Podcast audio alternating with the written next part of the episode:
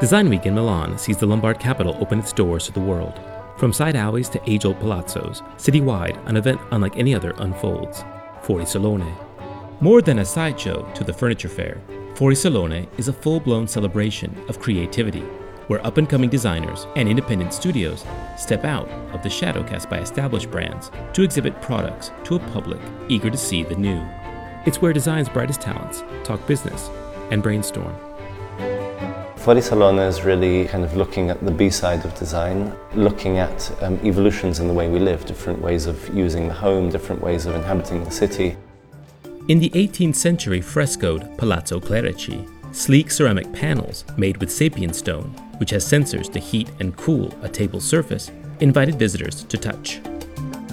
Eye candy awaited at Spazio Rossana Orlandi, where objects in plastic to eggshell thin porcelain stood out.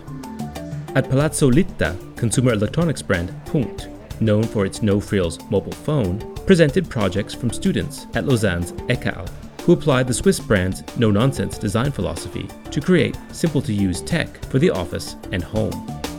Punkt is about rebalancing your relationship with technology, taking back control of all these devices that sits around you.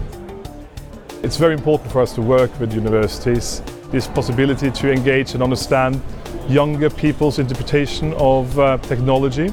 Space and battery life, that's what these younger generation focus on when they design consumer electronics.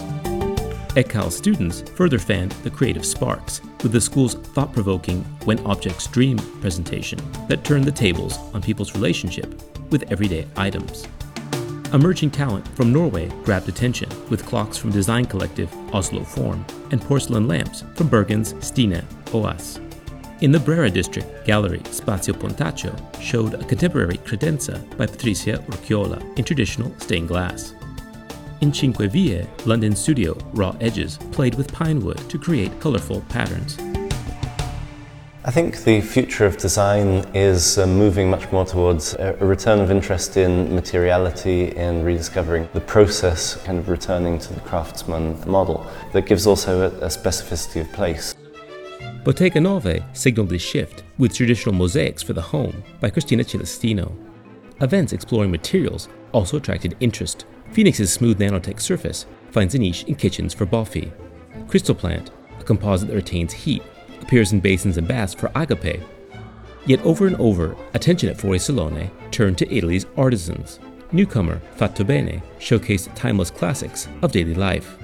Internoitaliano, which teams with a network of workshops of specialized craftsmen, look to rethink how design is manufactured. Internoitaliano is a bridge connecting uh, uh, Italian craftsmanship with uh, contemporary design. Our aim is work with artisans and challenge them with new design. They are not uh, considered as uh, suppliers but as companions. Emphasis on local manufacturing and time honored techniques shows that design's future is not tied solely to technology. At Fuori Salone, the message was sometimes, in order to look forward, you have to look back. In Milan, for Monocle, I'm Ivan Carvalho.